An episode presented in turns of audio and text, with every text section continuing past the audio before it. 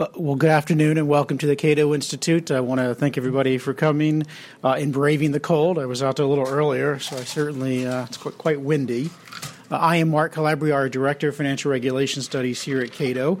I'm going to be uh, moderating our second panel, but I wanted to give you a quick uh, overview of what our format's going to be uh, and then turn it over to Eli. And I also want to thank and acknowledge the Heartland Institute for doing this jointly with us here at Cato. Uh, we're going to have an hour panel first on insurance, and then we're going to have an hour panel secondly on banking, and after that, we will have a reception where we'll all get to talk about what we just heard. Uh, so, with that, I want to turn over to Eli, who will give introductions for the first panel.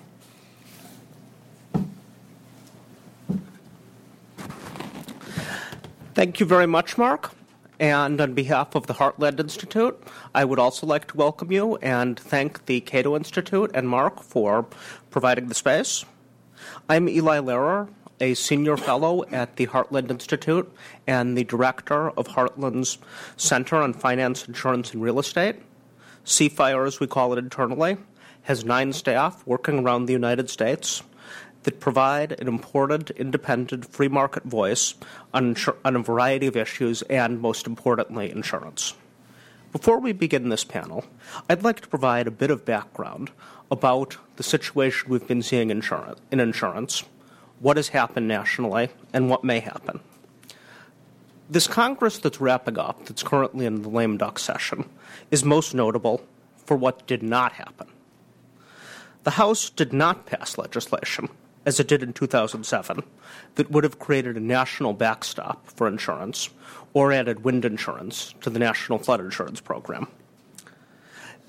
The National Flood Insurance Program itself remained unreauthorized and largely unreformed, although the House did pass a very modest reform bill. Optional federal charter for property and casualty insurance remained largely on the sidelines. AIG, once the largest insurance company in the world, now by some measures, the largest recipient of bailout aid, remained in a sort of stasis. The list of what did happen this past Congress is much shorter. The Dodd Frank bill created a first ever federal office to deal with insurance, and a broad, sometimes vaguely defined structure has the potential, although not the certainty, of coming to involve many of the firms that now sell insurance. In this context, I'd like to ask the panelists here and challenge all of them and all of you with a simple question What does the next Congress hold? What has happened? And what will happen? I've assembled what I think is an excellent panel of people to discuss this. I'd like to introduce our first speaker, Dr. Bob Detlefsen of the National Association of Mutual Insurance Companies. Dr. Bob, as many people call, call, him, is likely the best known and most respected insurance researchers around, either inside or outside of the insurance industry. He is currently the Vice President of Public Policy at the National Association of Mutual Insurance Companies, NAMIC, an Indianapolis based property and casualty trade association that represents over 1,400 property and casualty insurance companies. He currently serves on the editorial board of the Journal of Insurance Regulation and has testified for just about every regulatory body in the world, God help him. And it's my and published just about every important journal and every place that stuff about insurance that's interesting and I, is published. It's my pleasure and my honor to introduce him and hand over the microphone to him. Dr. Bob?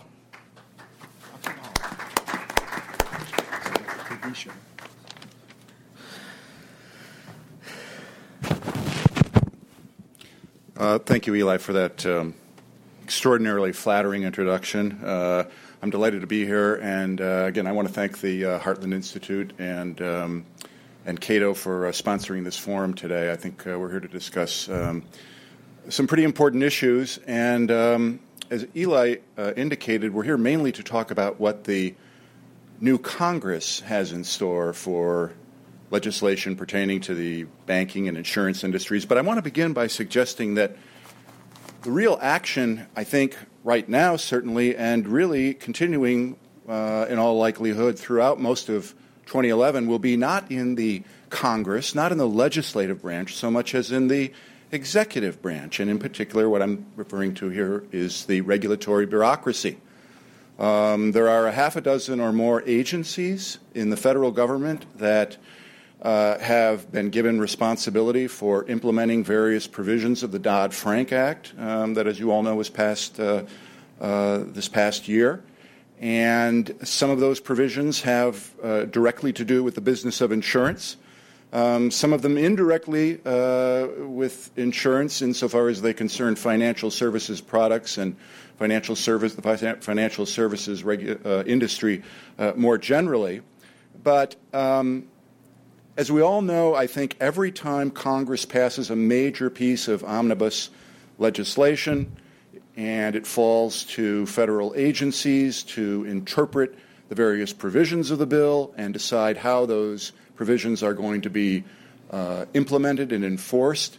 Um, we are confronted with a situation in which the federal bureaucracy, um, more often than not, will use uh, these statutory mandates as, um, as a platform uh, from which to expand and increase the scope of their own authority, um, the size of their budgets, um, and in the case of agencies that are newly created for the first time, and we have a couple of uh, of, of, of, those um, resulting from the Dodd Frank Act as well, uh, they will, um, one can be sure, uh, looking for, uh, they will be looking for opportunities to, to interpret the various provisions of Dodd Frank to um, maximize the amount of authority that they have um, under this legislation. Now, a lot of what the future holds for insurance regulation will depend, at least in the short term, on what kinds of decisions these federal agencies make. Um, there is, for example, in regard to insurance, um, an entity uh, that is called the Financial Stability Oversight Council. Um, one of its responsibilities is to determine which financial institutions, including non bank institutions, are systemically significant. Um, this is a term that uh, you know I think many of us became familiar with following the financial crisis last year.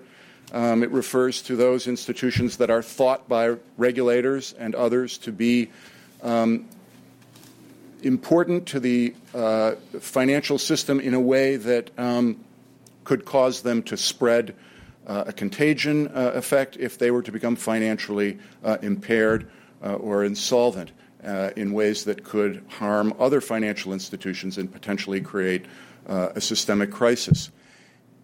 One of the things that this Financial Stability Oversight Council will be trying to figure out is whether there are large insurance companies that ought to be considered systemically significant in this sense. And um, if it decides that there are such companies um, they would be subject to federal regulation under the authority of the systemic uh, risk uh, oversight um, authority that uh, the FSOC is entrusted with. Um, this could have, I think, major market distorting effects if insurance companies are designated as systemically significant. Um, and we can talk about those a little bit more uh, as we get into the Q&A. Um, we give you another example of a provision of the Dodd Frank bill that, uh, um, that a new agency, um, one that is charged specifically with responsibility for the insurance industry, the Federal Insurance Office, as it's called, um, will be uh, trying to uh, decide how, how this provision should be implemented. Um, the, the, the, the, Federal Insurance Office uh, was created under Dodd Frank um, and in a way that does not entrust it with any direct regulatory authority over the insurance uh, industry. Insurance will continue to be regulated at the state level, but it does have responsibility for monitoring uh, uh, various aspects of the insurance industry and issuing reports. One of the things that uh, Dodd Frank, the Dodd Frank Act, um, uh, charges the Federal Insurance Office with doing is to quote monitor the extent to which traditionally underserved communities and consumers minorities, and low and moderate income persons have access to affordable insurance products regarding all lines of insurance except health insurance. Now, if you unpack that language, I think it raises um, a number of interesting questions. Um, what will the federal office, the federal insurance office, consider to be a traditionally underserved community when it comes to uh, personal lines uh, insurance products like auto insurance and homeowners insurance? What constitutes access in this context? And what is an affordable insurance product? Um, when you, especially when you think of something like a homeowner's policy or an auto insurance policy. Um, at the very least, uh, one would think that in order to carry out this function of monitoring this particular phenomenon, um, the Federal Insurance Office would need to have data. They'll need to have information um, about the extent to which the communities that it considers to be underserved have, quote, access to, quote, affordable insurance products. Um, how will it get that information? Right now, insurance companies, for their part, uh, don't gather information with respect to the race, ethnicity, or income status of their customers or applicants for coverage. Um, well, we know from experience that when the banking industry was faced with a similar kind of uh, monitoring uh, uh, uh by the federal government back in the 1970s, um, it led to the passage of something called the Home Mortgage Disclosure Act, which then required uh, mortgage lenders to start collecting, gathering that kind of information and reporting it to the federal government, demographic information about um, the characteristics of uh, their customers and applicants for mortgage loans. Um, and that data, that information, eventually served as the basis for the Community Reinvestment Act, which many people would argue um, has uh, ill served the financial services industry and consumers generally, and may even have played a role in the subprime uh, mortgage crisis that played out over the course of the last couple of years. Many people, not I shouldn't say many people, but certainly some consumer advocates, self styled consumer advocates, and some uh, regulators and legislators uh, have for years been advocating that the Community Reinvestment Act, that now applies just to banks, uh, be applied to uh, other financial institutions as well, other sectors of the financial services industry, including insurance. Perhaps this language that is in the Dodd Frank Act, which the newly created Federal Insurance Office is tasked with carrying out, will serve as a pretext for building the case for a Community Reinvestment Act type of um, requirement to be applied uh, to property casualty insurers. One doesn't know at this point. And um, these are the kinds of things, though, that um, we are watching very closely. Uh, the association um, that I work for and our member companies as well.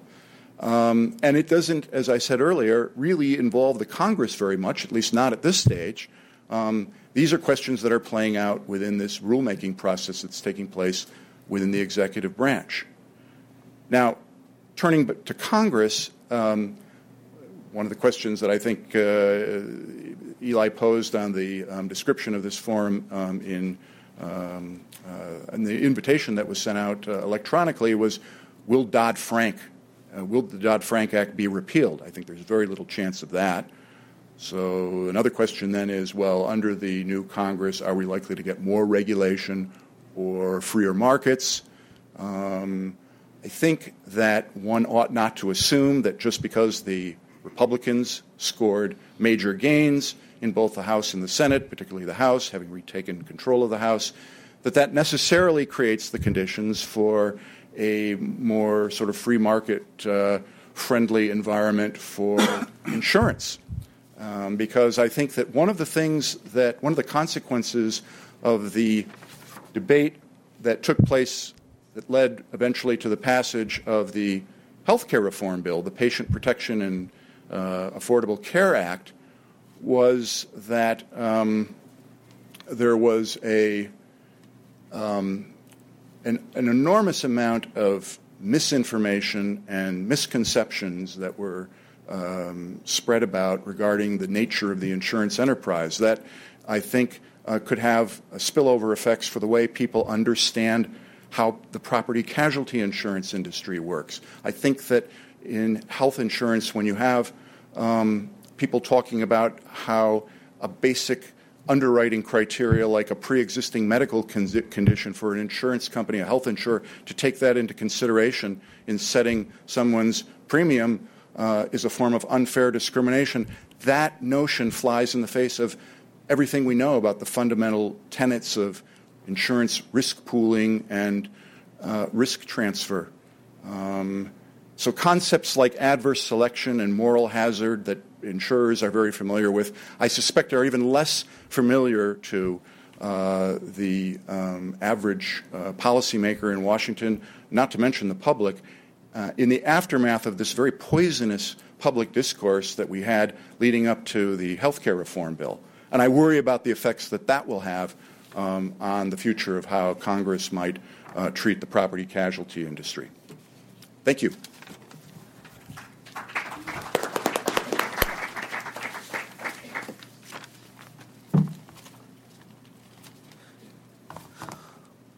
We'll take questions for all panelists together uh, after after they've presented. Our next speaker will be Lars Powell.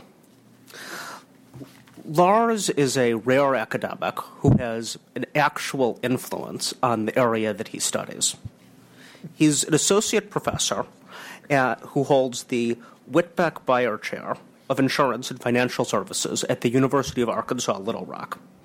Before pursuing an academic career, he actually practiced what he now preached and worked in a variety of positions in the insurance industry, including being an insurance agent and medical malpractice claims adjuster.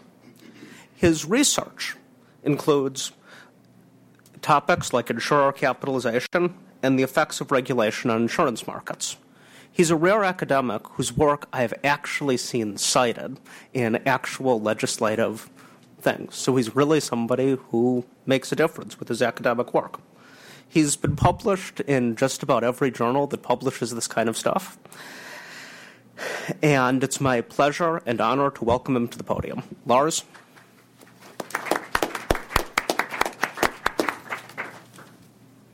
Thank you, Eli. Uh, nice to be introduced as, as an academic and have that not be a pejorative term.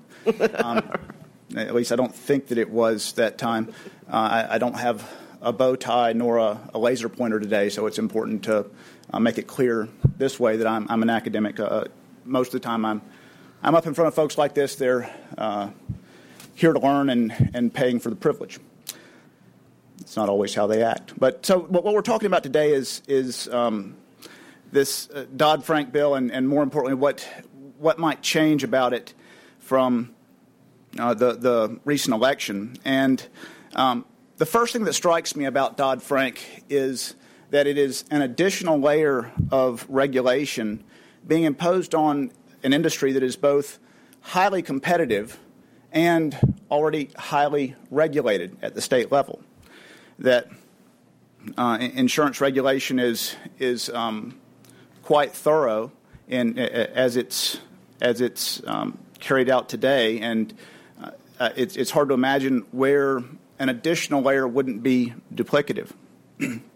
so uh, the, the important question becomes what, what is it they're doing? Are they doing something different or new or better or what? What, what, is, uh, what does this bill do? And uh, I know that Bob gave you some of this. Um, it's supposed to monitor and report to Congress annually. Um, regulate some international transactions, identify regulatory gaps and systemic risk, monitor underserved communities for access, and oversee the federal terrorism um, plan, terrorism insurance plan. Uh, two of those, or at least two of those goals, uh, provide it with uh, subpoena power, which is is always a, a bit of a, a risky proposition. Um, not that they would uncover something important, but that they would dig so deeply that it's very expensive. Well, one thing, if if you've ever uh, I know I, I, use these data in my research often, and, and, once or twice I've been asked to help uh, an insurance company figure out what was being asked for. In the big uh, yellow, blue, or, or um, orange book that they have to fill out each year for their state regulator, which is then sent to the National Association of Insurance Commissioners, that we're already looking at 200 some pages of very detailed reporting, some very granular data that that is well, it's very good for a researcher, but it's very um, it's quite a burden for a, a, company to produce this. So, uh, giving this subpoena power could increase that burden, and of course, the cost of this always falls on consumers. There's nowhere else that insurance companies get their money other than from premiums. So, uh, what's important out of this? What uh, what might be different about this uh, because of the election? Uh, what effects might it have? Well, the, the first thing about what what is at least a little bit odd to me, um, other than the, the subpoena powers causing some concern, that number one, insurance is not by its nature a systemically risky uh, business. That um, the nature of the cash flows aren't like what you see in banking, where there might be a, a, run on a bank where people want to decide to withdraw their money, that their deposits. It's uh, insurance doesn't pay out unless there is some exogenous loss, some uh, thing that happens that you don't really decide on. So while you can have catastrophic losses, you can't have systemic losses in insurance. And uh, obvious question that, that someone is, is you know, welcome to ask when we have questions about AIG. Well, it wasn't the insurance part of AIG that, that found itself in a systemic risk. And um, so, because uh, the regulation at the state level is all is already complete that or relatively complete. There's uh, solvency regulation and its uh, solvency guarantee provided to consumers at the state level. Uh, market conduct is closely scrutinized. All these things uh, already go on. Um, it seems to me like insurance is kind of a, a, a square peg that's being driven into a round hole uh, wanting to, you know, there's, there's been a problem and, and there's an opportunity to make some changes. So, uh, hey, let's make changes any way we can, and then we'll decide later if that's a good thing or a bad thing. Um, uh, insurance companies are financial services firms, and, and uh, so uh, perhaps to the, the, those unfamiliar with the insurance mechanism, which is what I primarily focus on in, in any of my work, uh, there's uh, the, the, reason for adding insurance companies to this is more political than uh, practical in its motives. so, what will the elect, what effect will the election have? There has been a, a bit of a, a shift in in the power structure, and perhaps this will uh, throw a little bit of salt on the slippery slope toward federal regulation. Uh, there are rumors about a, a, a um, optional federal charter coming back next year, and, and it seems like the federal government would, would like to have uh, more control over the insurance industry than, than it has. Uh, the important thing is what shape will that take? Um, another common observance in insurance regulation that we see at the state level is that the actual wording of a bill or the, the regulation itself, the statute, is it can be interpreted very differently depending on who is interpreting it. So, uh, how the Federal Insurance Office is staffed, and and if the uh, if at least the partial power shift in in the House has any effect on that, perhaps the uh, will, will we have freer markets for, from insurance? Well, the effect of uh, the Dodd Frank bill might be shifted somewhat that way because, again, you have to interpret any of these things before you, you apply them. That's all I have. Thank you.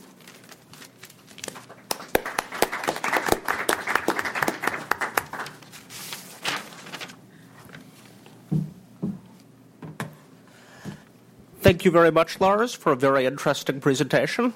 I'd like to now introduce our next speaker, Larry Mirel.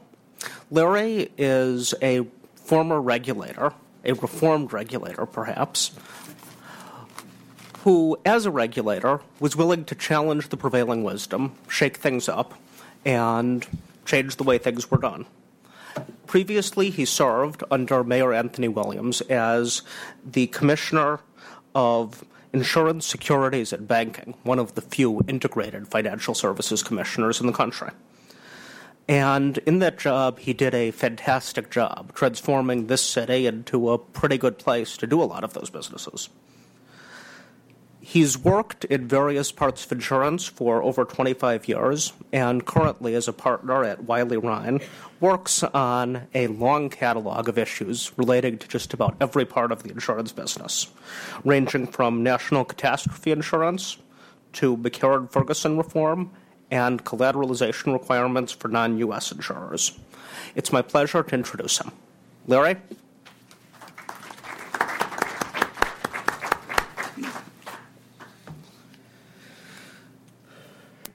Thank you very much, Eli.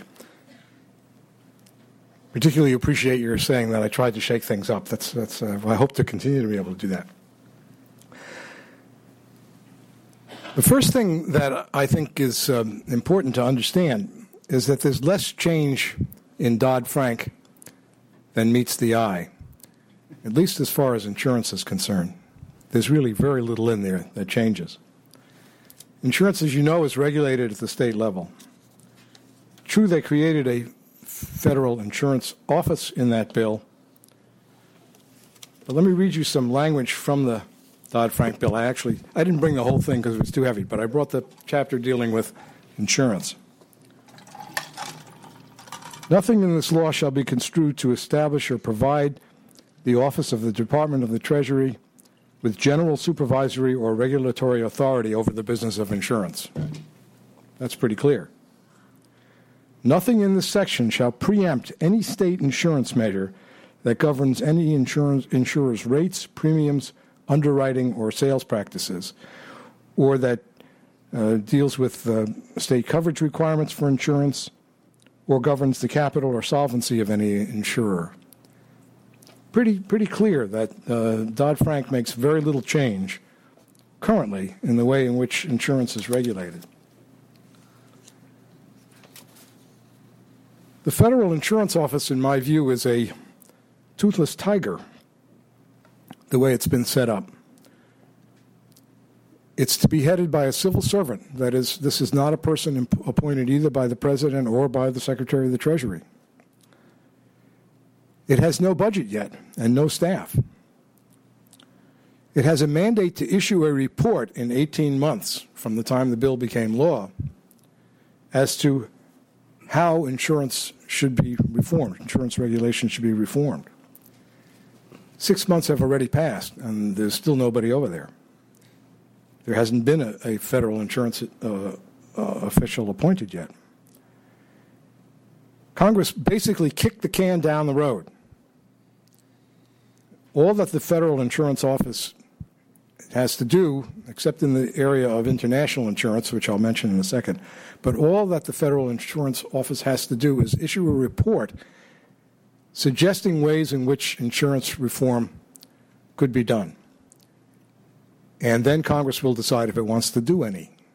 Well, Congress has been trying to decide if it wants to do any for a long time, and I think even after that report is issued, the chances of anything happening very quickly are, are, uh, are small. In the international area, the new Financial Insurance Office has some authority.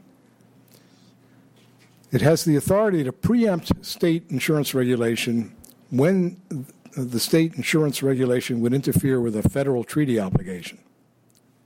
There really aren't any at this point. There might be some in the future, but that's not a very big area of responsibility, and even that is shared with the U.S. Trade Representative and with the state regulators. Dodd Frank also created the Financial Stability Oversight Council. And that uh, body, recognizing that insurance is one of the financial service inst- organi- uh, uh, businesses, has a seat reserved for somebody with experience and expertise in the insurance industry. That seat has not been filled. The FSOC has met now, I think, at least twice, maybe three times it's already making policy, and there is nobody there representing the insurance industry except a non voting uh, representative from the National Association of Insurance Commissioners. Well, what does that mean? Why is there nobody there representing the insurance industry? It means either one of two things. It means either that the federal government doesn't uh, care what about state regulation, it's going to regulate insurance itself, or and this is much more likely, the federal government really isn't interested in regulating insurance and is not likely to do it. Are any insurance companies too big to fail? That was an issue that was raised already today. And I think the answer is probably no. Um, as, um, as Lars said, it's a different kind of industry. It's not likely to be uh, financially uh, that, uh, that um, important. There's always the example of AIG, and there's a real question as to whether AIG really is an insurance company. The insurance operations of AIG are all just fine. It got into trouble for some risky investment strategy that really has nothing to do with insurance. So, what did the elections do? Well, first of all, the elections didn't do a heck of a lot. Um, yes, there were gains made in the House and Senate, and this, the House is now in Republican hands, but the Senate remains Democratic, and President Obama is still in office. Moreover, much of the reform, regulatory reform that's in Dodd Frank, was Republican in origin, at least in regard to insurance or bipartisan. Um, what I'm thinking about is the only part of Dodd Frank that relates to insurance that I think is significant, and that is the inclusion of the non admitted and reinsurance portion, uh, the non admitted and reinsurance law that was passed twice by the House and never before taken up by the Senate. It was passed unanimously by the House. Um, and I'll talk a little bit more um, about what the significance of that is in a second. I think there is zero chance that Dodd Frank will be repealed, and only very slight chance that it'll be modified. Uh, Congress does not have much op- appetite for dealing with problems of financial regulation, um, and it's done its bit, and it's not likely to do it visit the issue for many years to come. So the the, the, the uh, attention turns to the regulatory arena, as as uh, Bob mentioned early earlier. I've, I've called this in my outline the future lies ahead. Um, does it mean that nothing has changed, that there is no, uh, nothing that is going to change in the future? Well, there is something going on there. There is the Federal fin- Insurance Office, which has a mandate to produce a document, and that document could, in the future, some years down the road, begin to change the relationship between the federal government and the states. More importantly, though, the non admitted and reinsurance provisions of the Dodd Frank law have a startling change in the way in which insurance is regulated. Because what it does for the first time is it says that in, insur- there will be one state regulator for certain kinds of insurance, specifically non admitted and reinsurance. And the federal government will preempt other states from interfering with that regulation.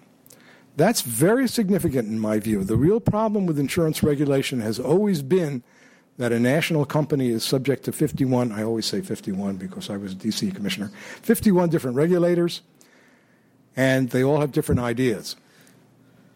What this non admitted law, uh, this non admitted uh, uh, provisions say is that when it comes to surplus lines insurance, you have one regulator, and that's the regulator of the uh, jurisdiction where your uh, uh, companies are doing business. Now, there's always an exception to any rule. The exception to the rule that nothing happened was health insurance. A lot happened in health insurance. If, if, if health insurance is insurance, I, I, happen to think that mostly it's not. But there was a lot of change brought about in PPACA and uh, much of that will be up to the regulations in the future, and I think Congress will do something about that. But it'll be around the, the, the edges, because even that was a compromise. Uh, if you notice, uh, we still have a private insurance system in this country. There's no uh, federal single payer. There are a lot of issues, a lot of things to be decided, but there hasn't been that much that changed. I want to deal with one other issue Eli mentioned at the beginning, and that is catastrophic insurance. This is an area that begs, it calls for some attention. Uh, Katrina was a disaster from an insurance point of view. There is no excuse for having a situation where somebody comes back and his house is gone and he has to prove whether it was blown away or, or washed away, otherwise he can't collect on his insurance. And yet, that's the system we have, and there is nothing that uh, is likely to change it. The national, uh, unless Congress acts, the National Flood Insurance Program was uh, has been extended for a year. It's due to expire again in September. But all of the reform issues, uh, reform provisions that were in the House passed act uh, were not taken up by the Senate, and the reason is because nobody can figure out what to do. But unless Congress deals with that, uh, sometime in the near future comes the next natural disaster. We're going to be right back where we were after Katrina. Thank you.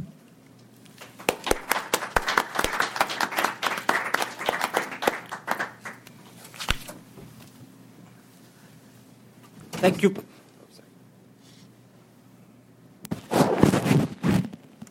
Thank you, sir. Thank you very much, Larry. Finally, we will turn to Steve Pociask.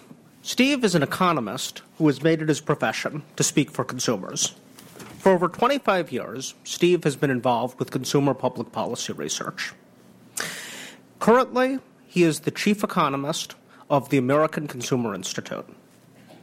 He has participated as a consumer advocacy representative for organizations dealing with everything from insurance to utilities regulation. He's written reports for the Small Business Administration's Office of Advocacy, testified before Congress, and appeared in a number of important media outlets and some others. It's my pleasure to introduce him. Steve?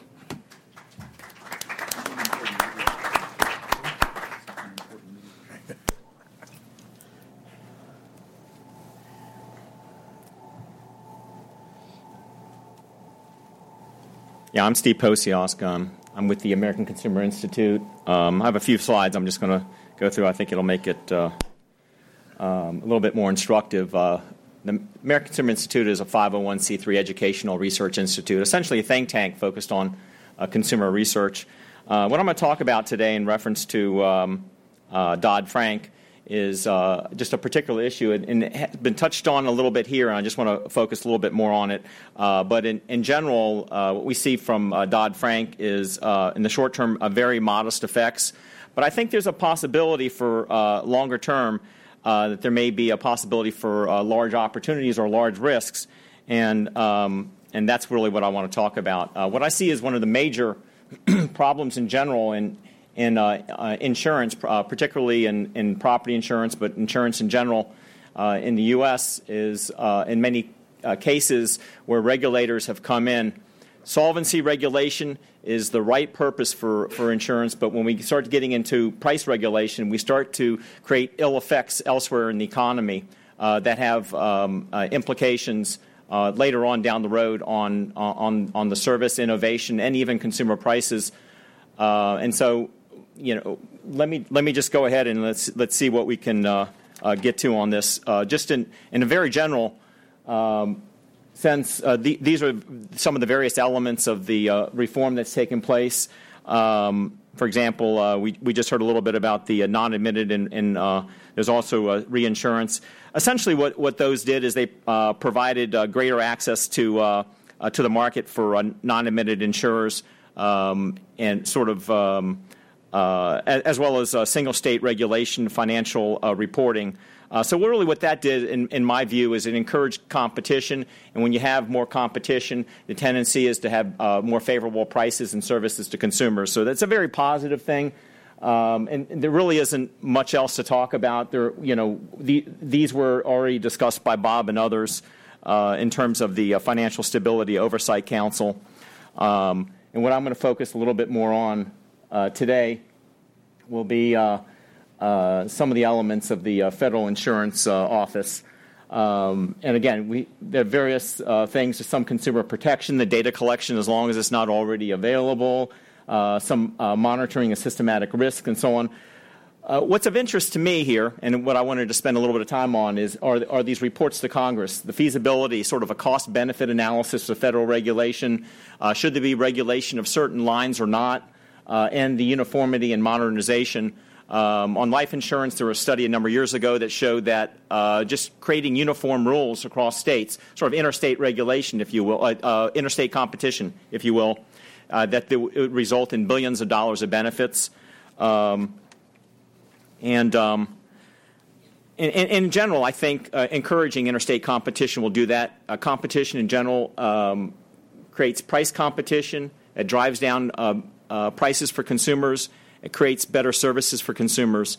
Um, and one example of uh, uh, something that we did a while back is we used um, some numbers coming out of Eli's shop uh, that looked at the, uh, the degree of, of, of um, regulation and, and, and the cost that that incurred on various states. And as you can see here, that excessive costs of, of homeowners and automobile insurance in some states where there's high regulation uh, amounted, after we corrected for things such as hurricane uh, exposure and so on, amounted to hundreds of dollars of cost on consumers.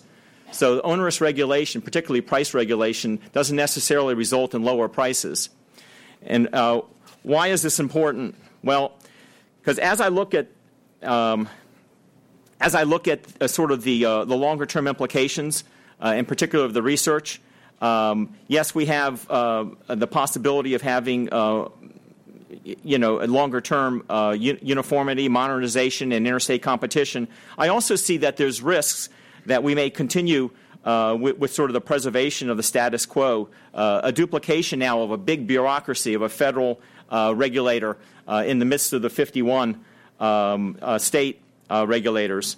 And, and that I, I, see as potentially the biggest risk. And I think Bob centered in on one of the, one of the things in particular when he, he read uh, and this is from, directly from the bill, uh, that Federal Insurance Office shall have the authority to monitor to the extent traditionally underserved communities and consumers, minorities, and low and moderate income persons have access to affordable insurance products regarding all lines. And the reason why I wanted to mention this again is, is there's two words in this that are very typical of, of other industries. When you start talking about underserved communities, we're talking about universal service programs, funds, in particular. And when you start talking about affordable insurance, then the issue is who decides what's the, what's the right price. And this, I think, going longer term becomes the biggest problem with this.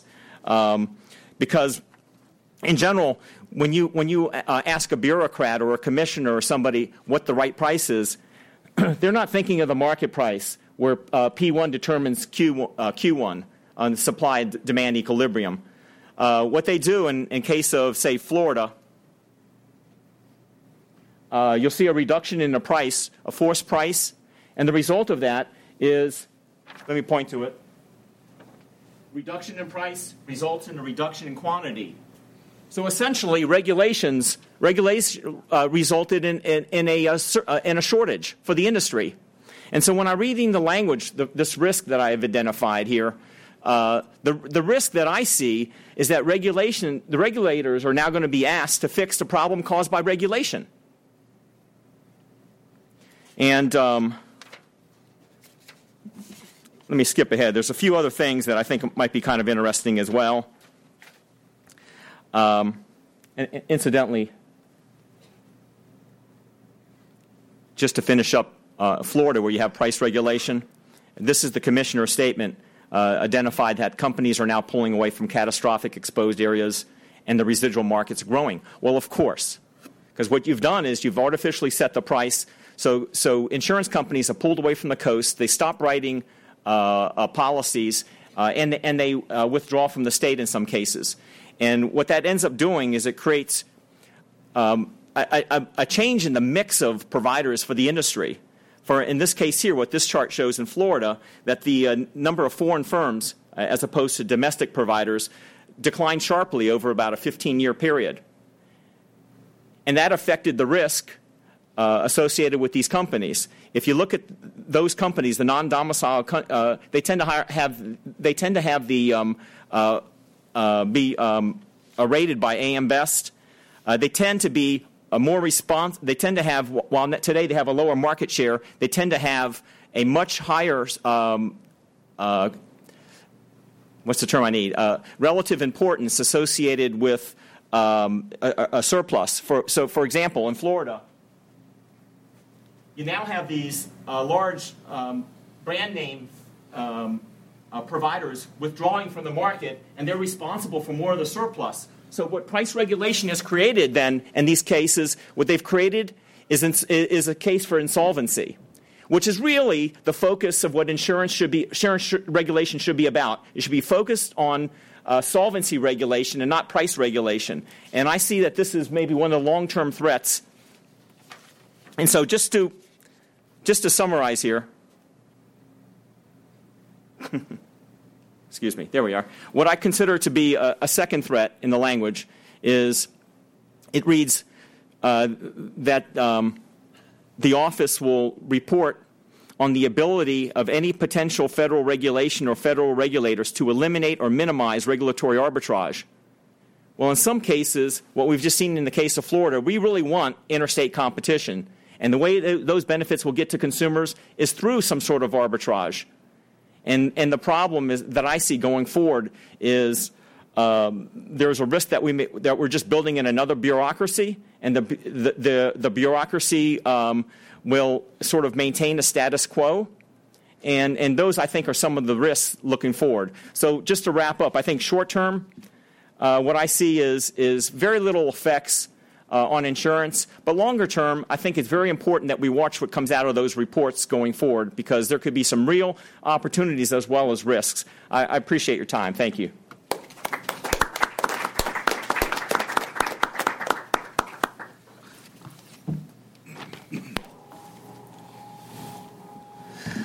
Thank you very much, Steve, for an interesting and informative presentation.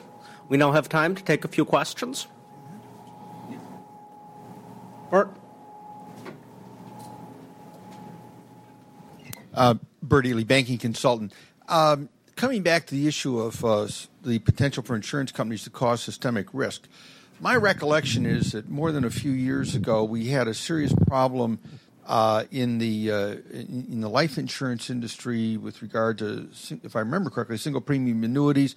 Uh, Mutual Benefit Life in New Jersey was one company. Executive Life was another. That there was essentially a run uh, on these companies, and uh, I can't remember whether the, the Federal Reserve actually had to advance any cash to them. But at that time, so I don't know, 15, 20 years ago, there were some very serious concerns about uh, runs uh, on these uh, companies. I wonder if someone on the panel uh, who has a better recollection of that history than I do could uh, address uh, that issue. Bob, take a stab. Well, yeah, I'm somewhat familiar with what you're referring to, Bert. Um, I don't recall that there were runs on these uh, life insurance companies um, in the sense that we think of a run on the bank where everybody's you know going to the, pl- to the bank to try to pull out uh, depository uh, money that they have in, in, in depository accounts. That ha- that can't happen in insurance. That said, especially um, in life insurance, it'd be hard to demand your well benefit. Yeah, although uh, to, to, be fair, I mean you know uh, life insurance annuity products are somewhat similar to um, you know the kinds of products that other kinds of financial institutions well, uh, offer. But I was that not about the policyholder loans though? The when you take out a loan against your cash value in a, in a whole life policy, and they used to have specific guaranteed interest rates, uh, and, and you could have an arbitrage there, and so people wanted to cash them in, and now they've quit that practice. Was maybe on a different issue. But you, you, you, you began, Bert, by asking about whether this has implications for the idea that insurance companies potentially create systemic risk. And um, I'm mainly uh, concerned in the work that I do with the property casualty sector of the insurance industry. Life insurance, it's hard for me even to, it is different from property casualty insurance, although it's hard for me to even imagine how a life insurance company could create systemic risk. The kind of thing that you're talking about did not endanger other financial institutions. Um, uh, you know, it's, it's the, the, this whole idea, this whole concept of systemic risk has to do with this notion that if one company goes down uh, um, or one institution goes down, its failure has consequences that sort of ripple through the rest of the financial system and affect uh, other firms as well, and which then uh, are, you know, their failure then adversely affects um, their uh, customers and counterparties and so forth.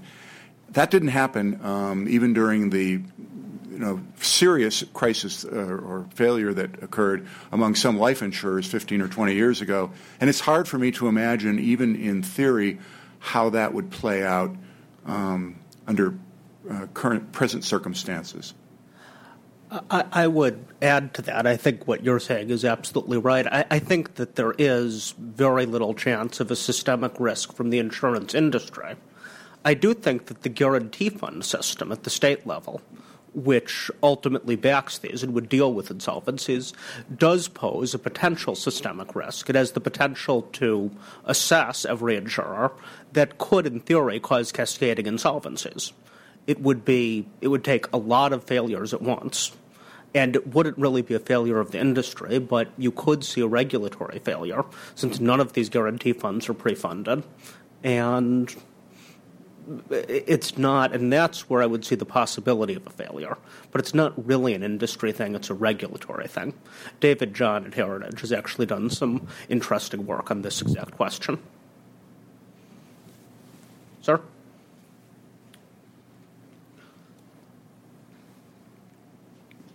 Yeah, uh, Chia Chen, uh, freelance correspondent, Bethesda, Maryland. Although every speaker said the act won't be repealed, but the problem in the future will be lots worse than the repeal the act. Uh, the important thing is the implementation, and in the in the uh, implementation, the first is the regulatory process and uh, everybody said lots is subject to in, interpretation. So, and uh, the regular process also will be like a health reform. Regular is uh, very short and be hasty. So, lots of people, everybody always could take the the regular process to the court and their court case. Sir, I don't mean to interrupt. Do you have a question um, for the panel that you'd like to ask? Yeah. I, okay.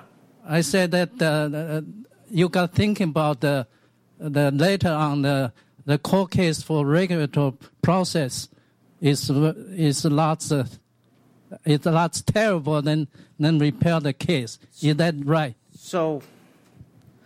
I, I'm not entirely sure I understand the question. Would it be accurate? You, oh, you should think about the uh, regulatory, regulatory process, right? So, are, are, you asking to what to what extent will uh, will the courts play in the regulatory process? Problem, yeah. Problem is uh, not ending. Right? Uh, okay. Does anybody on the panel wish to address the gentleman's question? I'll take a little shot at it, Eli. I think that that um, when it comes to health insurance, the, the regulatory process is going to result in litigation to a major extent. I think that's less likely in Dodd Frank, at least on the insurance side, um, and, and uh, because because the can has been kicked down the road. And I think the, the issues for Dodd Frank will be when the reports start coming in. Will Congress do anything? They haven't done anything yet, basically. Regular, uh, business, yeah. Just one thing to add to that, Eli, I mean, mentioned litigation. I mean, there is a there is sort of a familiar pattern that occurs. Uh, it's a piece that that I left out when I was talking about how important the implementation process is at the you know, level of the federal bureaucracy. But often what happens is that you have Congress passing laws with fairly vague language, fairly vague provision, provisions. It then is left to these federal agencies to decide what this language means. And then, very often, um, once they've decided what it means and they start to uh, enforce their interpretation, the, either the affected uh, uh, industries, the regulated entities, or sometimes uh, consumer groups will bring lawsuits challenging um, the interpretation of the agency. Um, you see that a lot with environmental uh, regulation, um, um worker health and safety laws, and, and other um, uh, regulation of that sort. So, conceivably, um, we will see that uh, you know occurring over the over the course of the next several years oh, and beyond um, with regard to Dodd Frank. I mean, the, the idea that, that Dodd Frank is a toothless tiger with respect to insurance, that's true, I think, if you look at for the most part, I quibble a little bit with Larry on this, but if you look at what the, you know, what what what the um, the literal uh, mandate that's given to the federal insurance office in the bill is, in, you know, in, in the sense of what's what's committed to paper, but um, uh, you know, it, it, it, again, it remains to be seen how that uh, apparently that seemingly innocuous and benign uh, legislative language will be interpreted by the agencies that have authority for uh, interpreting and enforcing it. Ma'am? Ann Canfield, a consultant here in Washington. Um, I noticed that none of the uh, panelists mentioned the monoline insurers, and either the mortgage guarantee insurers or the financial guarantee insurers who did play or were involved with the uh, recent debacle. And I wondered, uh, do you see the financial insurance office getting heavily involved with them? Number one. Secondly, in um, do you see them looking at the capital requirements that the are re- that are required of, of those two industries, uh, particularly since they're lower than uh, the the risk the, the risks uh, that the, lower than the capital requirements for similar risks that um, other institutions uh, take. And then finally, with regard to insurance generally, on the investment side of the business, uh, the industry has relied heavily on the rating agencies uh, for, you know, making their investments uh, without potentially doing as much due diligence. I mean, this is brought widely. You know, this is a problem across the investment community. Is the industry doing something uh, on the investment side to reduce the reliance on the rating agencies? Uh, I would say yes, they are. Uh, my understanding is they've replaced um, much of the rating agency input. Uh, the NAIC has has recently um, started developing their own models for that sort of rating, as well as the Securities Valuation Office. That uh, the reliance on um, rating agencies to value investments and, put them in risk categories has has dropped substantially. And, I think with the uh, wording in the Dodd Frank bill that that rating agencies will have some liability if if they're wrong. Will make them quickly want to exit a, large part of that market. Now, for, the monoline insurers, right in the financial services side, or the the um, financial guarantees, they seem to be dropping in number. Um, don't know how big of a role they'll play going forward, but it, it, it is uh, a very peculiar market. I'm, i have to also uh, point out that there's nothing in the Dodd Frank bill that permits the Federal Insurance Office to regulate any kind of insurance. In fact, they're prohibited from doing so. Uh, all of the uh, authority of the states under the McCarran Ferguson law are preserved by Dodd Frank, uh, including the, the authority of the states to regulate solvency. So I don't see how, just in, in, to answer your, the first part of your question, I don't see how the FIO is going to be able to deal with that. I think it's a solution in search of a problem. And so, should there come a problem that, that looks like that they might want to do something about, it would be a, a backdoor to approach it quickly. But no, I realize that the at the moment the Financial Insurance Office doesn't have the authority to regulate them, but clearly uh, the monolines played a very significant role in, in the in the recent uh, past couple of years issues. And so I just wondered, uh, you know, if you thought that that, that your comment um, uh, earlier. At the first panelist was saying that this will be, you know, the Campbell's nose under the tent for potential federal reg- federal regulation. And also, I was curious as to do you see the office looking at capital differences for same kinds of risk across industries? I mean, trying to level the playing field on capital.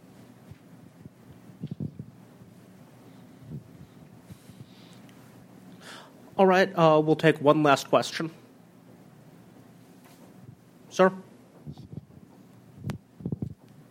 Bill Himpler, American Financial Services Association. I'm curious as to whether or not you view the prohibition on regulating insurance products would be extended to consumer credit products, and that prohibition would would also extend to the uh, uh, the Consumer Protection Bureau.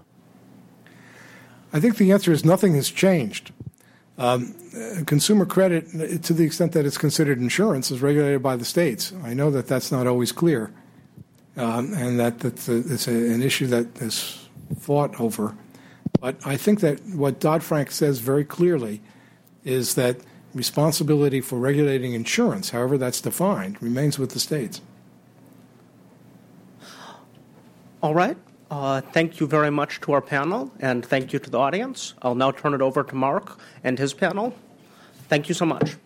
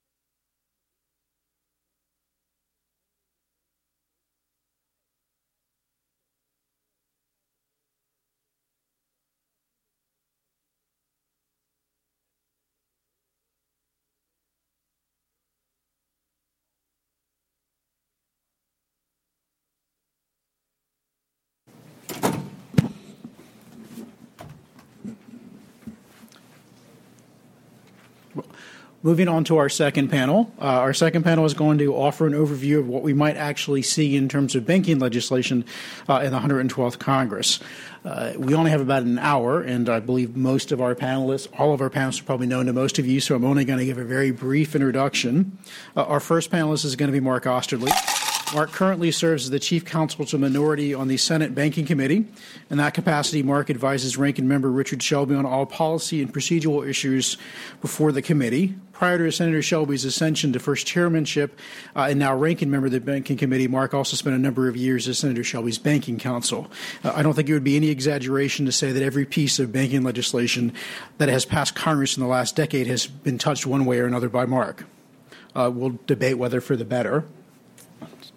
Uh, our second panelist uh, is Joy Sheffield. Joy is currently the founder of Sheffield Brothers, a government relations and corporate consulting firm. Prior to founding Sheffield Brothers in 2006, Joy served as banking counsel to Senator Tim Johnson as well as staff director for the Financial Institutions Subcommittee of the Senate Banking Committee. Joy's banking experience is not limited to Capitol Hill. She has served as legislative counsel for the Independent Community Bankers of America. She also served as a senior enforcement attorney at the Office of the Control of the Currency, which is the primary regulator for national banks. Uh, and she's actually worked in a bank, having begun her career with Nations Bank, now Bank of America, where she served as a regional regulatory policy officer. Uh, our final panelist will be Bert Ely. In addition to being an adjunct scholar here at Cato, uh, Bert is also president of Ely and Company, a financial consulting firm. Mark, I turn it over to you. Thank you, Mark. Appreciate the introduction. Uh, first and foremost, as with all these kind of events, I have to note that uh, all my comments are mine alone and they're entirely off the record. Um, but looking forward to next year, which is never easy to do, and something I uh, usually always caveat by saying there's uh, what we think we're going to do and what we always end up doing. And uh, the surprises quite often take up as much as 50% of the time. Uh, uh, over the last 10 years, there's always been something, it seems, that comes up that we never saw coming. Uh, and I assume next year will continue to be the same. But um, first and foremost, and this sounds kind of basic and boring, but uh, both uh, Chairman Johnson and Ranking Member Shelby have to uh, get fellow committee members. We have to figure out who exactly is going to be on the committee. You can't really have a, a clear agenda until you know who your members are and what their interests are. Um, but that said, uh, there are some requirements on the part of the administration to produce some ideas for us with respect to GSE uh, regulation or GSE reform. So I, I, think at the outset we'll have something come our way which hopefully will stimulate a uh, pretty thorough process where we'll look at the ins and outs of uh, uh, how we got to where we are with respect to the current conditions of the, the GSEs in conservatorship, uh, what our housing finance markets look like, the good, the bad, the ugly from the past. Um, you know, I think then we'll have to start diving into some questions about going forward issues like, you know, what is the expectation or uh, the will of Congress with respect to what the role of the GSEs should be going forward, uh, government guarantees, or even a government role at all. I think all those questions are on the table. We'll also have to figure out uh, how we're going to pay for the cleanup. Not only do we have a new set of things we need to do. We have an old set of problems we need to uh, patch together uh, a, a, payment scheme for, and that that is not going to be easy because the larger the check there is. Uh, the harder it is, or harder it may be to get a group of people to come together in a specific answer. Um, and we, we do have to be mindful that all this work we're doing is going to be occurring at a point in time where the uh, housing market will probably still be somewhat soft. So we're going to need to uh, take stock of the, the ideas we're introducing and the impact they may have in the short term and, and then. And draw back or step back from that and take a better uh, guess as to what they're going to mean for the long term or conduct additional analysis to better understand what they're going to mean for the long term. But at, at a minimum, I, I see us in a, a, area where we might be stuck with a transitional process before we get to anything where we can offer a uh, definitive set of ideas for uh, any ultimate uh, scheme for the housing finance markets in the United States. Um, this is a pure guess on my part, but I assume, in light of the fact the House Republicans will be very engaged in oversight of Dodd Frank, um, I believe Chairman Johnson's going to have to at least turn to some parts of it. Um, you know, and that will be as regulations are being put through the process. I assume we'll keep a, a steady eye on what the regulators are up to as they go through their responsibilities, uh, implementing each of the particular new provisions. They have uh, uh, things they need to get out or regs they need to get out on. Um, and I hope we'll also, at the same time, and to the extent things are rolled out, also take stock of the uh, economic consequences of the provisions as they are put in place. Um, so the the reg review will be as things are developed, but the economic review will be, you know, we'll hopefully be able to do a before and after type analysis on derivatives, securitization, consumer credit, the whole host of different provisions in the legislation. Uh, I think with unemployment where it's probably going to be for some time in the future and the economy remaining soft, if we ignore positives or I believe more likely the negatives that are going to come from Dodd Frank or, or manifest themselves in the economy via Dodd Frank, uh, we're asking for it. I, I, think, and hopefully we will. We'll turn to look and and take consideration of each of these things. Um, as I noted before, the housing market remains soft. I think, in light of all that's gone on, and somewhat in a surprising way with the foreclosure mess, with the robo signers and things like that, it's very likely we'll continue to be engaged in following kind of the, the evolution of the cleanup of the, the housing mess and the foreclosure problems, uh, and and the subprime uh, issues uh, in general. Um, and then uh, maybe the final thing, and it'll make the Humphrey Hawkins meetings more interesting. In light of the Fed has taken on so much, and we've learned so much about what the Fed has done over the last couple of years, I, I believe we'll probably keep an eye on the Federal Reserve, its activities, the state of monetary policy, the where QE2 is, and those kinds of things. Um, at a minimum, that should at least get us to uh, with hopefully no surprises to around June, and then we'll take uh, stock and you know see where we go next thereafter. But that's that's my guess, at least. Nobody hold me to any of this. well, thank you, Mark. Joy. Um, well, I agree with everything Mark said. So, is that enough? Starting out very bipartisan. Um, Let's touch it. Well, I'm I'm gonna I because I like feel like I've been around the block in financial services. I kind of come from a little bit different perspective when I look at what's going to happen going forward. Um, what I have had to do a lot in the past several months is look at where we've been this Congress, and I think it's no surprise we would all agree that you know, we had a really aggressive um, legislative agenda in the 111th and a lot of punitive legislation um, where you've had members of Congress trying to make a point. You saw a lot of the regulatory agencies being beat about the head and shoulders for what they didn't do. And um, I think that that's going to um, and has already shown, at least with me in my experience with some of my clients, that um, these guys are um, really reticent and hesitant to go outside of the the lines when it comes to the rulemaking and when you're trying to talk to them about you know these rules that they are undertaking now they are um, real quick to say congress didn't say we could do x. You might be right but this is all we're able to do. If you want anything different you got to go back to the drawing board. So um, i've already had that experience um, on, a, on a couple of issues and i think that that's that's probably um, going to continue. I think that, you know, it's obvious that the standards of regulation are changing now that we have this new bureau that's, you know, being gassed up by Elizabeth Warren. And um, when you see the uh, push towards regulation of how products are offered and terms and you know that's a change in philosophy and i think a lot of that has to do with the fact that we had a we have a democrat in the white house and we still currently until you know next year have um, Democratic control of both houses of Congress. But um, I think that that has given, obviously, the industry some heartburn in that they're going to go deeper into um, the mix, so to speak. And when you start talking about how things are offered and what you can say, um, that that's definitely given my clients some some heartburn. Um, I do think, though, in the House, with what we believe Spencer Bachus will be the the chairman of the Financial Services Committee, and obviously Barney Frank will be the ranking member, and that'll give Barney a chance to be more reflective. And and um, there are people who believe that you know he's he's looking forward to that. Um, obviously, he's still going to be very vocal because that's just the, that that's his personality. However, um, I think there are things that he's going to still be very energized about, and um, I think that there are things that he thinks happened in Dodd Frank that went a little further than um, they expected.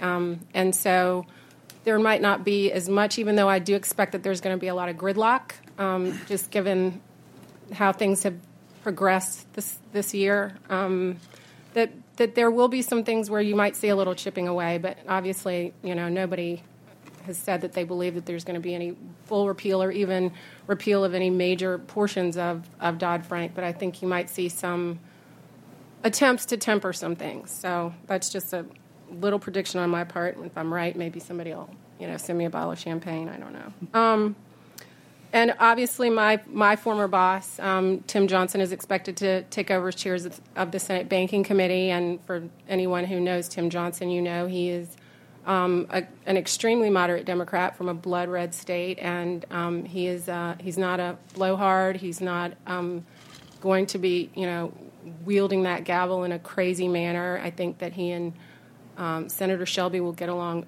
just fine. Uh, he's known as being a consensus builder and a bridge builder. He prides himself on that. And um, I think the most important thing to remember about Tim Johnson is he's not a politician, he is a legislator. He's very deliberate in how he approaches things, and he will certainly um, be uh, keeping a very watchful eye over the rulemaking and the implementation of Dodd Frank, but I, I can't imagine that he's going to you know go in there and, and stir up the pot um, significantly at the outset. And um, you know he's not afraid to take on tough issues, and certainly GSE reform is going to be one of those things. And so I think you'll also see him being very um, measured and deliberate in how he approaches that. But um, one thing I do know about Tim Johnson is he always hits a home run, so he's not going to do something um, just you know, knee jerk or willy nilly. He's definitely going to take his time and think it through, and it'll be done right. And he's certainly going to reach across the aisle and, and try to build as much consensus um, with his Republican counterparts as he possibly can. I don't know that that's really going to be the case in the House, but um, you know, let's let's hope. It used to be that financial services, just by the nature of the beast, it was, you know, a bipartisan approach, and that kind of has deteriorated. But um, uh, we can all say a little prayer. I'm not going to say anything else. I won't give my thoughts on the new bureau because I just can't say anything really very nice about what I think is going to happen there. So you might be able to pull it out of me, but I'll let Bert give us the gospel. Well, thank you, Joy. And I, I, haven't been able to find anybody say anything nice about the new bureau either, so I'm, I'm still looking. But uh, we're going to hand this over to Bert, who I believe has a PowerPoint presentation. If someone can um, on. Hmm? Press one. Nice if that was five. Um, while while Mark is um, tries to.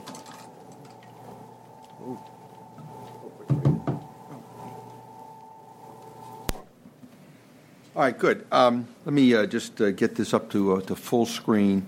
Uh, first of all, while I'm doing that, let me give you my uh, uh, statement uh, in, in terms of uh, what I'm uh, uh speaking here, uh, and that is that uh, everything you hear from me will represent official policy statement by Ely and Company, however off the cuff it, it, it, may seem. So that's my disclaimer.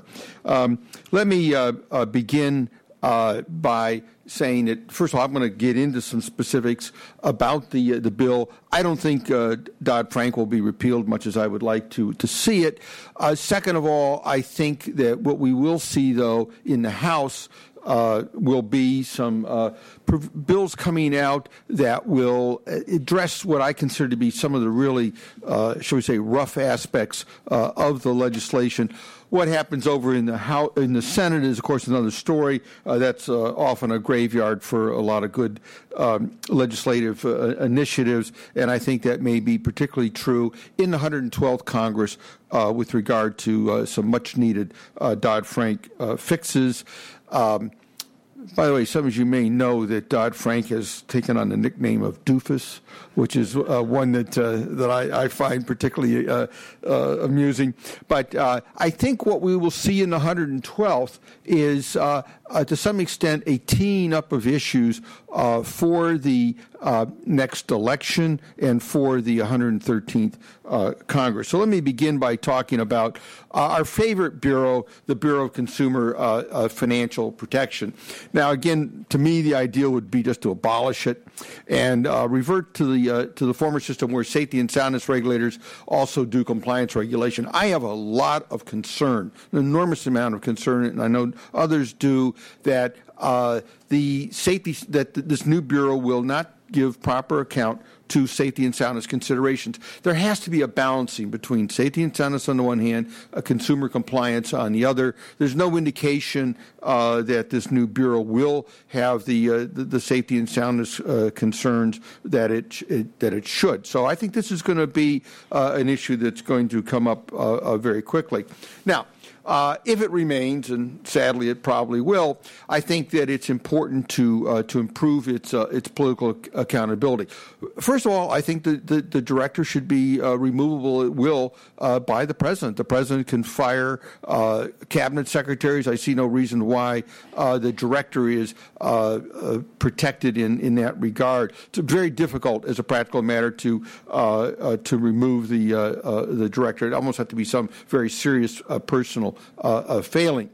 The second thing that concerns me a lot, and again, I think this is particularly going to become an issue uh, uh, in the House Financial Services Committee, and that is the fact that the, the Bureau, essentially, or the director of the Bureau, this one person, uh, uh will be able to engage in very substantial rulemaking, uh, there is some degree of a, of, of a veto if enough regulators uh, from the other agencies object. But I think the important thing is that uh, there should be pre approval by some council of regulators of rules issued uh, by the bureau. This essentially is how independent agencies work. You have a board, you have a commission, uh, the FDIC, the Federal Reserve, and so forth. So there has to be some degree of uh, of, of uh, collegiality uh, in getting rules adopted. It isn't uh, just one person.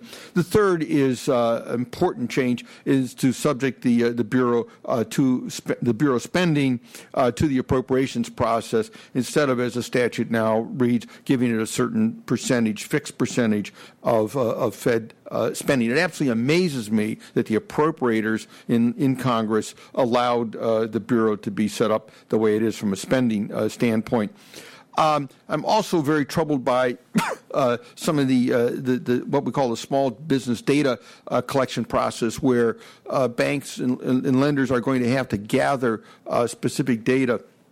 Uh, with regard to the who owns a, a, small business and um, and also the the census tract in which they're located. What concerns me about this provision is first of all the expense uh, of this uh, data collection effort, but more importantly, where it could lead and what, what this data could provide the basis for. And quite frankly, I think it leads uh, to uh, uh, credit allocation with regard to lending to uh, to, small businesses and um, and specifically to minority and, and, and women-owned businesses. So this is a, a you know this is a classic Campbell's nose under the tent because once data is gathered, then it's going to be put to use, and it's the uses of that data uh, that that concern me greatly.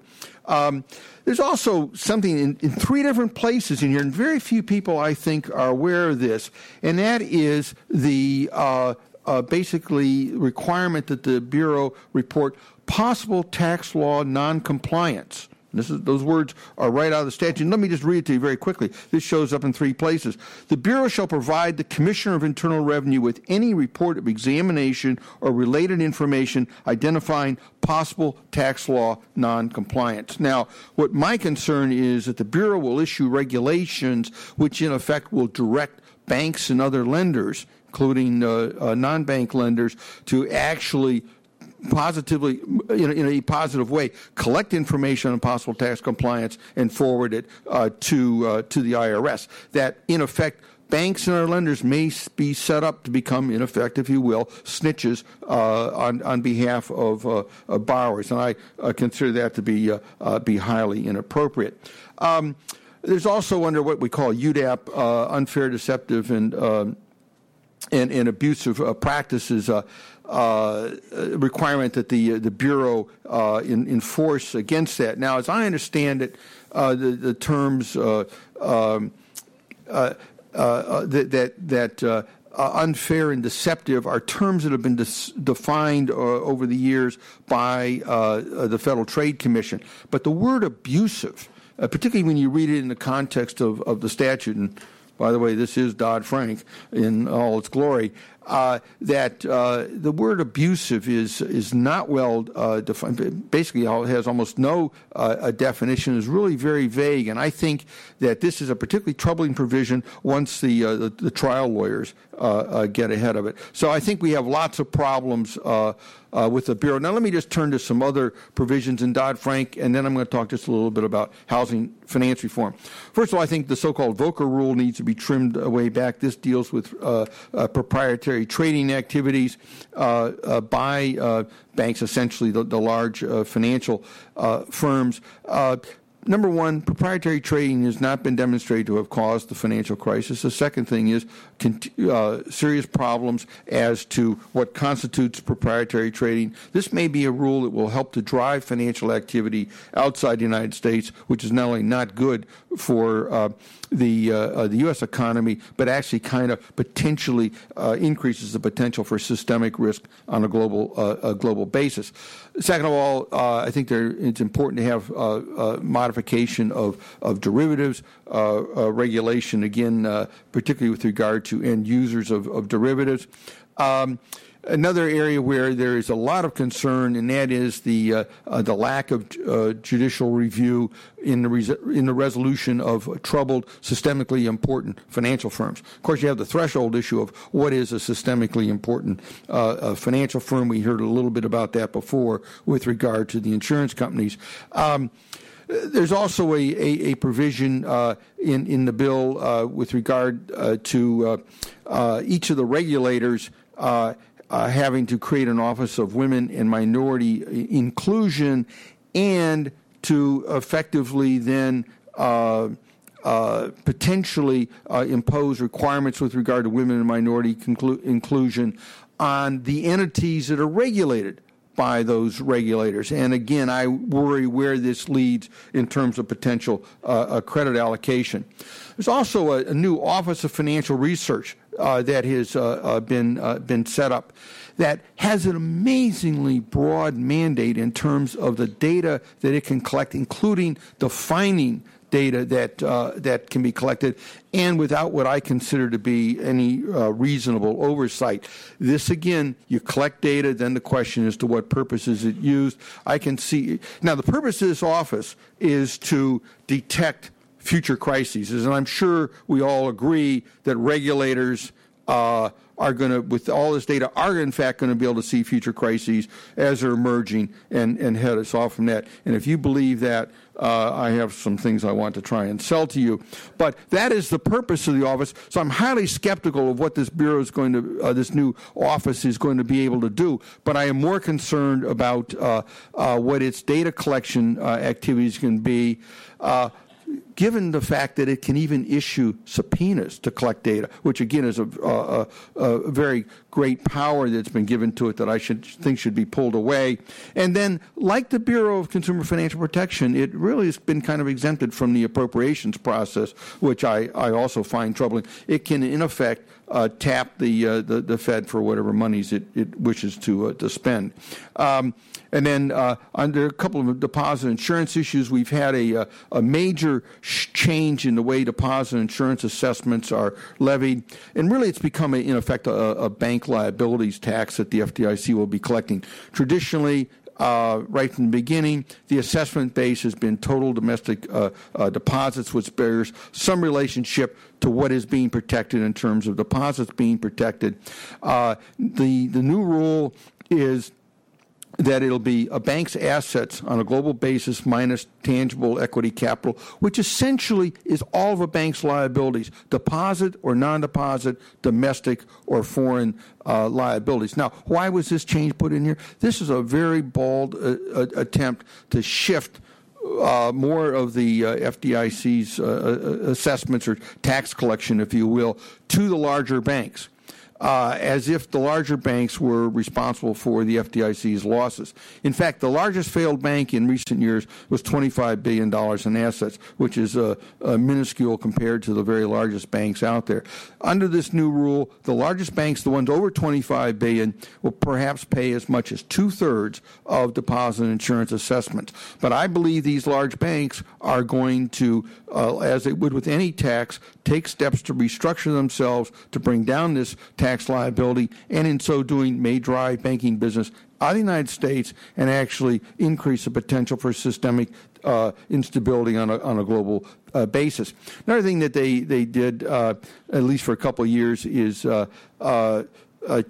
uh, uh, uh, reduce the likelihood that the uh, inspector generals will be doing what we call material loss reviews, which is kind of doing an autopsy on a, uh, a, failed bank. These autopsies are very important because they bring out and highlight what are uh, uh failures in, in, in, banking regulation. Now, just to wrap up on some comments on housing finance uh, reform, first of all, um, uh, I believe that what we will uh, see coming out of the House Financial Services Committee and potentially out of the House is legislation that would uh, put in place an eventual liquidation of, of Fannie and Freddie uh, through a fo- phase down of the conforming mortgage limit, also a phase down of their investment portfolios.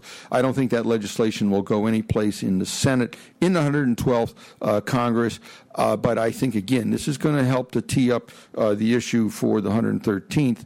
Um, now, one of the proposals that's, that's on the table as a Fannie Freddie reform is to uh, create a government backed mortgage securities insurance mechanism, uh, sometimes isn't called the uh, MSIIC, which would have uh, a government backing as a way to uh, uh, replace Fannie and Freddie. The belief is that mortgage credit that is home mortgage credit will not be made available in significant quantities in the United States unless there's explicit government uh, uh, backing.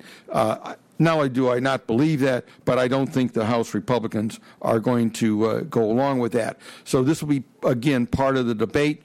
Uh, one uh, potentially important uh, form uh, of new new form of housing finances in the country are so-called covered bonds. Uh, covered bonds have been around in Europe since 1769. About three trillion dollars outstanding. Uh, more they're being issued in more and more countries. Uh, Canadian banks, among others, are issued. Covered bonds are nothing more than on-balance sheet secured uh, financing, often used to to finance long-term financial assets such as mortgages, public infrastructure, bar, lend, loans, and, and the like. And Scott Garrett from uh, New Jersey, who is likely to be the chairman of the uh, House Financial Services uh, Capital Market Subcommittee, uh, got a bill, uh, a covered bond bill, out of the Financial Services Committee last year. I know he'll be coming back with it uh, this year. This is a, a reform that's not directly related to Fannie Freddie form, uh, Fannie Freddie reform. It's effectively putting another horse uh, into the housing finance uh, horse race, uh, but. Covered bonds are are well are well proven around the world, and we need to move forward. That, and I actually have some hope that that is one bill in the financial services area that will come out of uh, uh, the next uh, Congress. Um, I think it's also important, as we've seen in some of the deficit reduction proposals, to begin the phase out of the mortgage interest uh, deduction. Other countries have um, uh, relatively high ownership rates without uh, this deduction. Canada being a very good example. I think it is at the, at the margin. It helps this deduction helps to feed housing bubbles um, by subsidizing leverage, and I think we can do without it. Um, also, in switching back to uh, to the Dodd Frank Act, uh, there's a provision in there what they call the ability to repay provision in within the mortgage reform title that to me is suggestive of a suitability test for mortgage borrowers. And I'm very concerned about what this ability to repay means. It, it, it strikes me as it potentially puts mortgage lenders in a position of having to make a judgment as to whether or not uh, a borrower could uh, repay a loan or circumstances in which they could not. And I fear that this opens the door to uh, the trial lawyers suing uh, uh, mortgage lenders kind of on an after the fact basis when uh, someone defaults on, on a mortgage, and the argument will be, well, the lender shouldn't have made the loan in the first place. So we'll see how that plays out, but I'm very troubled by, uh, by that uh, uh, provision. And with that, I thank you, and I look forward to our discussion and your questions. Well, thank you, Bert. That was certainly a lot to think about. Uh, maybe the way I'd like to start off is uh, Bert certainly gave us a lot to think about, so I want to ask uh, Mark and Joy whether they saw anything on Bert's list that they think has any possibility in the next Congress. Um, I, Bert's list was incredibly close to the list we had during the Dodd Frank bill of the things we did not like. So I think we probably offered an amendment. We, we, we, didn't. We had, we had to agree that we didn't share this in advance. No. Well, I don't know if you looked at the filed amendments list, not, but we went after a lot of that stuff. Um, I'm not sure. I, I, think the timing on Dodd Frank will be the interesting issue as to when or how it's dealt with. Um, with unemployment near 10% and the economy as bad as it is, if, as the regs are put into effect, it is demonstrable demonstrable that Dodd Frank is causing economic problems, I don't think any politician wants to be the guy to stand up for stopping the economy or job growth. So that factor plus, like unlike say Sarbanes Oxley, which was a very uh, kind of tight bill, Dodd Frank has a lot of different spokes that come off of it if you can connect the economic consequences dots and then say, you know what, I'm leaving most of Dodd Frank is I, as is. I think you can take shots at narrow parts of it much easier. Um, and then the last thing I'll note is uh, the the S&L crisis was much much smaller than this economically and as uh, hit on financial services, and it took two bills and a complete uh, capital accord to come through that. Well we're sort of on the way in Basel III, but we've only done this one bill here, and this one bill went all over the place. And oh, by the way, we did it very quickly. I mean, there were maybe six versions of this bill, none of which ever saw a long time in the sun until we got to the final version. And as happens when you don't have a deal going to the Senate floor, the Senate floor is kind of a mess. So we had additional things come in there. So it's kind of a loosey goosey bill. And if the economy is indicating that it's causing more problems, and there are people who can articulate those problems and highlight the issues, I think anything that meets those tests is subject to. Uh, to revision. It's just it's not going to happen on day one because the the problems have to manifest themselves first. Um, I agree with Mark in that um, I think that history has shown that Congress does not legislate well in a time of crisis, and this bill was just a kitchen sink of, um, I think, reaction to a lot of things. And, um, you know, wouldn't it be great if we could chip away at Bert's list? I think that the pendulum is going to have to swing, um, and possibly due to, you know, the economy showing that um, a lot of this stuff isn't working. Some of my concerns that I have with the new bureau is, um, well, not only who's going to be running it, but um, just the fact that a lot of of the um, issues and how and how the regulations are going to be written um, are, are are emotional in my mind, um, where you're saying that you know consumers have to be protected, that they need to be protected, and a lot of the arguments that are made are made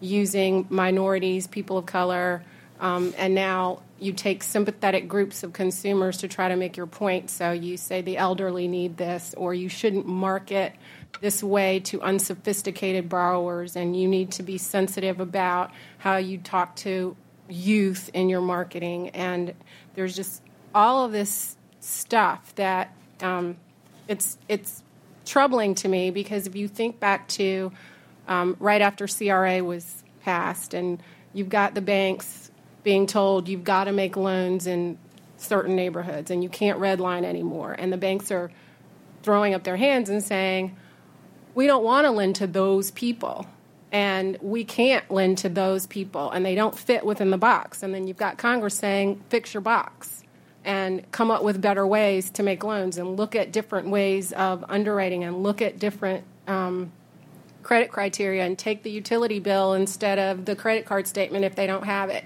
So let's get innovative in how we're lending. And so they did that.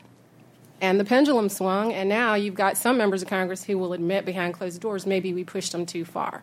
And so I think that we're going to get back into if you don't fit in the box, we now are justified in not having to make loans to you because you don't fit in the box, and we've gotten our butts kicked up here, and we can't do it anymore. And the people, the very people that you know Elizabeth Warren claims that she's trying to protect because they're too dumb to read the fine print, are not going to be able to get the credit anyway. So um, that's that's me on my soapbox about. If I can comment on a couple of things, I mean, during we've done a whole bunch of consumer credit bills over the last couple of years, and during the process of one of them, um, we specifically were we were told specifically by some of the consumer groups that there was too much credit available. And when they heard that certain lower income or minority groups would suffer, they said that's good because the way the system is now, there's too many tricks and traps, and people get into too easy a situation. Well, getting in is too easy, and then once they're in, they have all these problems. Um, that said, I think one of the things, and I, I wouldn't call it a you know a, a, credit availability box or anything like that. I, I think a lot of work went in over the last 30 years of developing a consumer credit system that was based largely on a, a merit based system. I mean, the, the credit reporting system gives lenders an opportunity to determine based on science, not based on race, sex, age, whatever, based on science about people's ability to repay. And uh, unfortunately, I just heard today that the consumer groups are actually now upset that people, they're not going the way you're saying. They're getting upset that people with 500 and just above FICO scores can't get into housing now. So some of the groups are saying, you know, tight, tighten it up. Yeah, and then now they're actually complaining and they're starting to push people, and there may be some lawsuits. So I'm not sure if we've learned all the lessons, but I think the most important lesson is maybe it needs to start with uh, kids in school is economics is an everyday thing and it's going to affect you the rest of your life. You need to understand the choices you make are going to matter as far as whether you can get credit and what price you get credit at. And, you know, if you've never heard of your FICO score, it's going to dominate a lot of different things. And you can be on the outside looking in if you don't mind your kind of financial P's and Q's. And if we get away from that and get to a point where credit is allocated politically, we'll have bubbles, we'll have problems, and we'll be we will not have all the people who followed the rules in the past continue to follow the rules because we'll disincentivize following the rules. Well, and if I could just add to that, I think this gets to what I see as a fundamental problem uh, with the Bureau and its independence from safety and soundness regulation. Uh, the, the, sense you have is that there's going to be a tendency to, to push uh, for uh, uh, more credit uh, being, being granted uh, at least on the part of some, and that is going to uh, create safety and soundness problems for banks. So you end up with a, a situation where it's not only not good for uh, consumers, but it's not good for, for banks in in the financial situation, which is why I believe that that tension can best be addressed by putting uh, compliance and effectively the rulemaking back into the safety and soundness agencies. Thank you. I've got we've got some time uh, right here in front.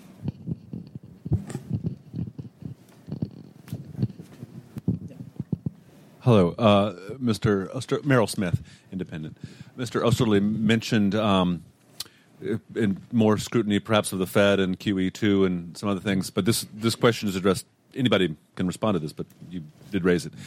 Um, there was, as you know, um, the audit the Fed provision did not make it in its full form by any means into the final legislation. A much more watered down version did uh, uh, get enacted. And nevertheless, we have seen, I think, what might be described as a WikiLeaks dump of uh, Fed information as to who that bailout money went to, uh, some of which has been, well, I think, somewhat sensational and inappropriately so about um, aiding foreign banks and cronyism, et cetera, et cetera.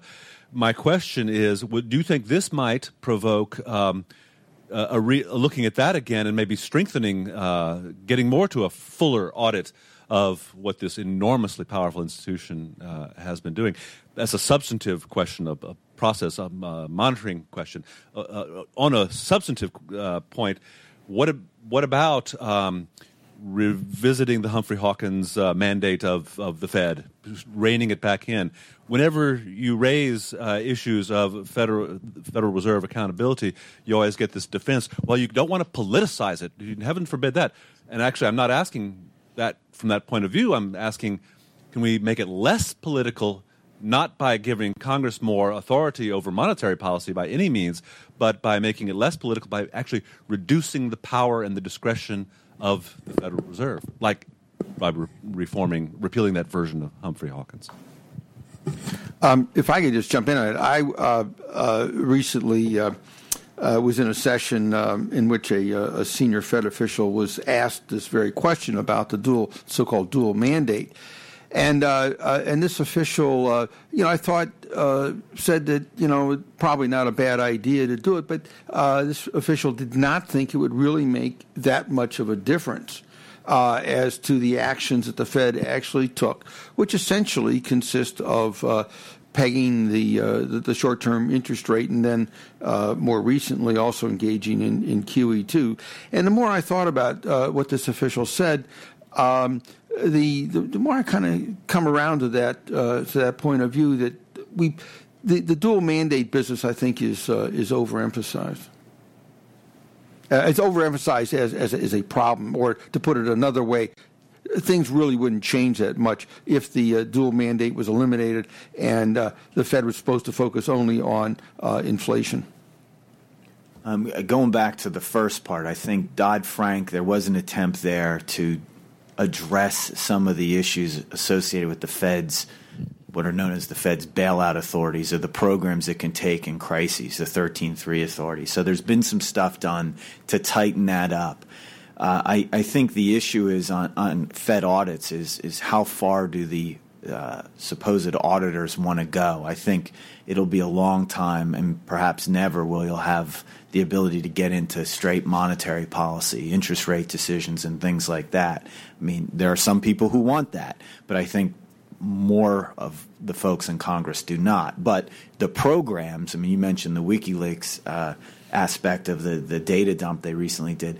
There has been an interest to get better understanding of the programs, the, the, the that they engaged in during the crisis, and I think that'll continue. The issue is as we get further out from that, we'll know more, and then the hope is the next time around with and this is a hope, with the resolution authority in there, you'll have big firms resolved instead of propped up.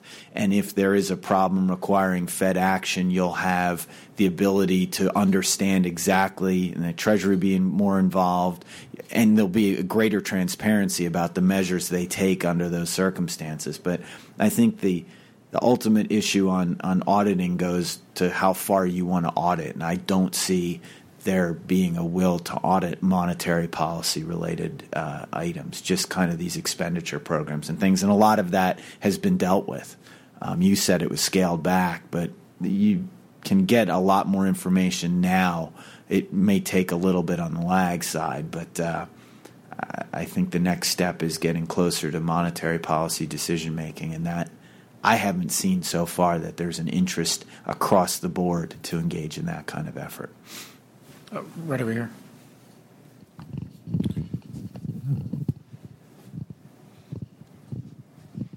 Hello. Good afternoon for speaking. Uh, I'm a public policy intern on financial services, and I'm in particular um, interested in Fannie and Freddie reform. Um, could you please address a little bit more what is likely to happen in the short and the long term? Mark, do you want to take a stab at what you guys might? Uh, short term, I, I, think there'll be hopefully there'll be a very in depth process to examine the current conditions of the uh, enterprises, to examine the 80 year history of how we got from the depression to to where we are now, and uh, uh to examine the range of possibilities vis-a-vis what other countries do or what folks in other markets do and what uh, has been tried in some ways here in, in uh, not in a wide scale market but you know some of the different things people have tried to look at here. But I'm not sure there's going to be a quick solution anytime soon. I think there there needs to be a lot of work uh, prior to any action being taken um, and by a lot of work I mean at least a few years. Um, so there there needs to be a lot of digging first, uh, so that we understand exactly what we did wrong. Maybe get some sense as to the things we did right. Uh, and maybe a consensus could emerge about expectations regarding what the housing finance markets need to look like uh, or what people will accept in the housing finance markets. If I could uh, just add to that, I think one of the real challenges uh, in the short term is a lack of consensus at uh, what should be done. In that regard, it's going to be very interesting to see uh, what proposal the administration puts on the table uh, in the next month or two. Of course, they were supposed to put a proposal on the table at the beginning, beginning of this year, and uh, and and did not. And I wouldn't be surprised if the administration has a has a pretty pretty vague proposal, maybe in terms of goals, and throws it back to Congress and says, "You guys come up with uh, uh, the, uh, the, the the fix." So it's a it's a difficult issue to deal with. It's even harder to deal with it while we're still working through the housing finance uh, mess. And then, of course, we have the the, uh, the partisan division between the the House and Senate. So what I'm hoping is that we will again see debate on it uh, in the next Congress. I do expect, as I said before, uh, that the House will uh, report a bill out and, and, send it to the Senate that would have some kind of Fannie uh, Freddie uh, reform proposals in it, uh, quite possibly along the lines of what Jeb Hensarling proposed. and um, but then again, I don't think it'll go anywhere in the Senate, and I don't believe Congress can come up with a bill that the president will sign. Uh, right back here in the. Yes.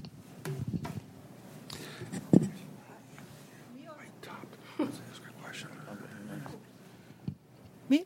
Yes. Thanks. Thank you. Sorry. um, my name is Gabriela Tschüss of the German Embassy. And I would like to ask Mr. Oesterle and Ms. Sheffield in particular um, to what extent they think the question of fund, the funding of the federal, of the regulatory agencies um, will be an issue in the next Congress. And I'm not so much thinking of uh, consumer protection, but rather um, I'm thinking of the other end, derivatives, for example, investor protection. And for example, I just read that the SEC um, announced they would have to postpone certain programs due to a lack of funding. Thank you. Uh, the the CFTC, it's been proposed to plus up the CFTC, which would do some aspect of the derivatives, the new derivatives oversight responsibilities, a significant amount in the, uh, I guess, the proposed CR. So there's some things for them. Um, you know, the SEC has asked for in the past and has gotten increases in their funding uh, a number of times. I think an issue there, though, is look what they've done with it. You know, we're almost on the two year anniversary of Bernie Madoff. More funding hasn't always gotten us better results. Uh, and, you know, there's going to be an issue with all the regulators. I mean, the Fed is self funded and the OCC is funded from fees, but with all the regulators, if, uh, you know, we're just throwing money at them and we're continuing to get the same results we've gotten.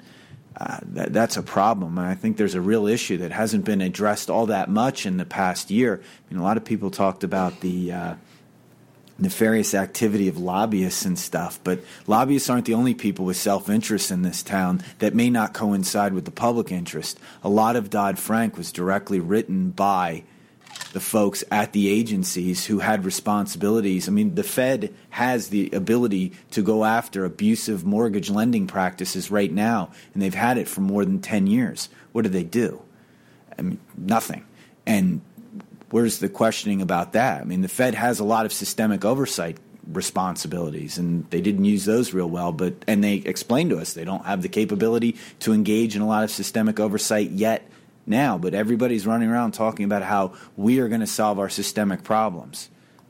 Not with money, not without a lot of work. The SEC has a lot of responsibilities. Again, there were failures, and it would have been nice if we had had a more thorough process to better understand the nature of the failures at the regulators, the folks who work for us. Again, a lot of bad things happen, but a lot of those bad things were perpetrated by people who were not working for the federal government there have been very few people held to account who work for the taxpayer running up to this. And I, I can think of a couple people who got fired at the SEC. I can think of a lot of people who got big promotions who had direct responsibility over, say, the largest holding companies in the world that were doing some interesting things that led to some serious problems. I know one in particular got a new job and got to move and got a lot more power and has not been held to account. I mean, th- that's a major issue here. Who has been held to account? What have the regulators learned about the things they did right and the things they did wrong? Well, I hope, but it wasn't discussed in the past. That's crazy, but that's the way it was. Now, Mark, in fairness, I believe the uh, presidency of the New York Fed actually pays more than a cabinet secretary position, so at least somebody had to take a pay cut. Uh, Joy, do you have anything to add to the appropriations question? Uh, no, I'm gonna I'm gonna let that sit right where it is. Okay. I think we had a, a question, uh, Anne. Thanks very much. One of the things that was apparent with the last debacle was lack of transparency, lack of information about all the individual uh, investments and what backed them up and what the underlying characteristics were. One, it's pretty clear now that probably a year from now we're going to be in the middle of a municipal bond crisis. Oh, yeah. And I, I wondered is there going to be any focus on getting municipalities' accounting standards aligned? So, and then also all the underlying uh, information with regard to the financial condition made available publicly? That's a question for Mark, I think. you know, I, I, I guess you can't say something that uh, you're already talking about is going to be the surprise issue of the coming year. As I noted before, there's always a surprise issue. The municipal problems are maybe the surprise issue we're now sort of expecting. So I, I believe we have some responsibilities to look at it, and I hope. I mean, there were some things that were in Dodd Frank that are intended to address it. I hope we engage some more and get a, a much better sense because uh, you're right. I mean, there are some serious issues there, and uh, there have been problems in a bunch of different states. Alabama's had some problems. Um, I, I think there'll be more, and it's worth taking the time, maybe before well, I don't know. Maybe a lot of the stuff's already baked in the cake, so we can't really say it's before, but before the actual breakdown, um, and maybe we can help deal with some of the problems. But it's it merits consideration indeed. Um, if I could just add that, I think there are really two different problems. Uh, uh, one is the you know, the relatively short term cyclical problem of uh, the current uh, uh, budget deficits in um, uh, these states, but there's also, of course, the, the, the much longer term and I think very serious problem that has to do with government pensions, uh, state and local. And of course, California has a huge problem in that regard. I was very intrigued by a proposal I saw just in the last day or two that um, uh, uh, states and municipalities might be denied uh, the ability to issue uh, tax exempt uh, bonds on a going forward basis until such time as they more fully disclosed what their pension liabilities were. I think we've got time for one last quick question right here. Um, that microphone. Hello, uh, Deborah Cayetani with Democracy Work. I was wondering, since as you know, the environment or the, the galaxy of a stock trader, or the energy trader, or a bond trader, is very different, as you can appreciate, from the legislators and uh, universe and the the homeowners universe. Uh, could you each define what the word economy means to you when you say it's the economy, it's economy? Because sometimes I think it's it's one business talking about the economy and everybody ta- using the same language. Uh, they're very different.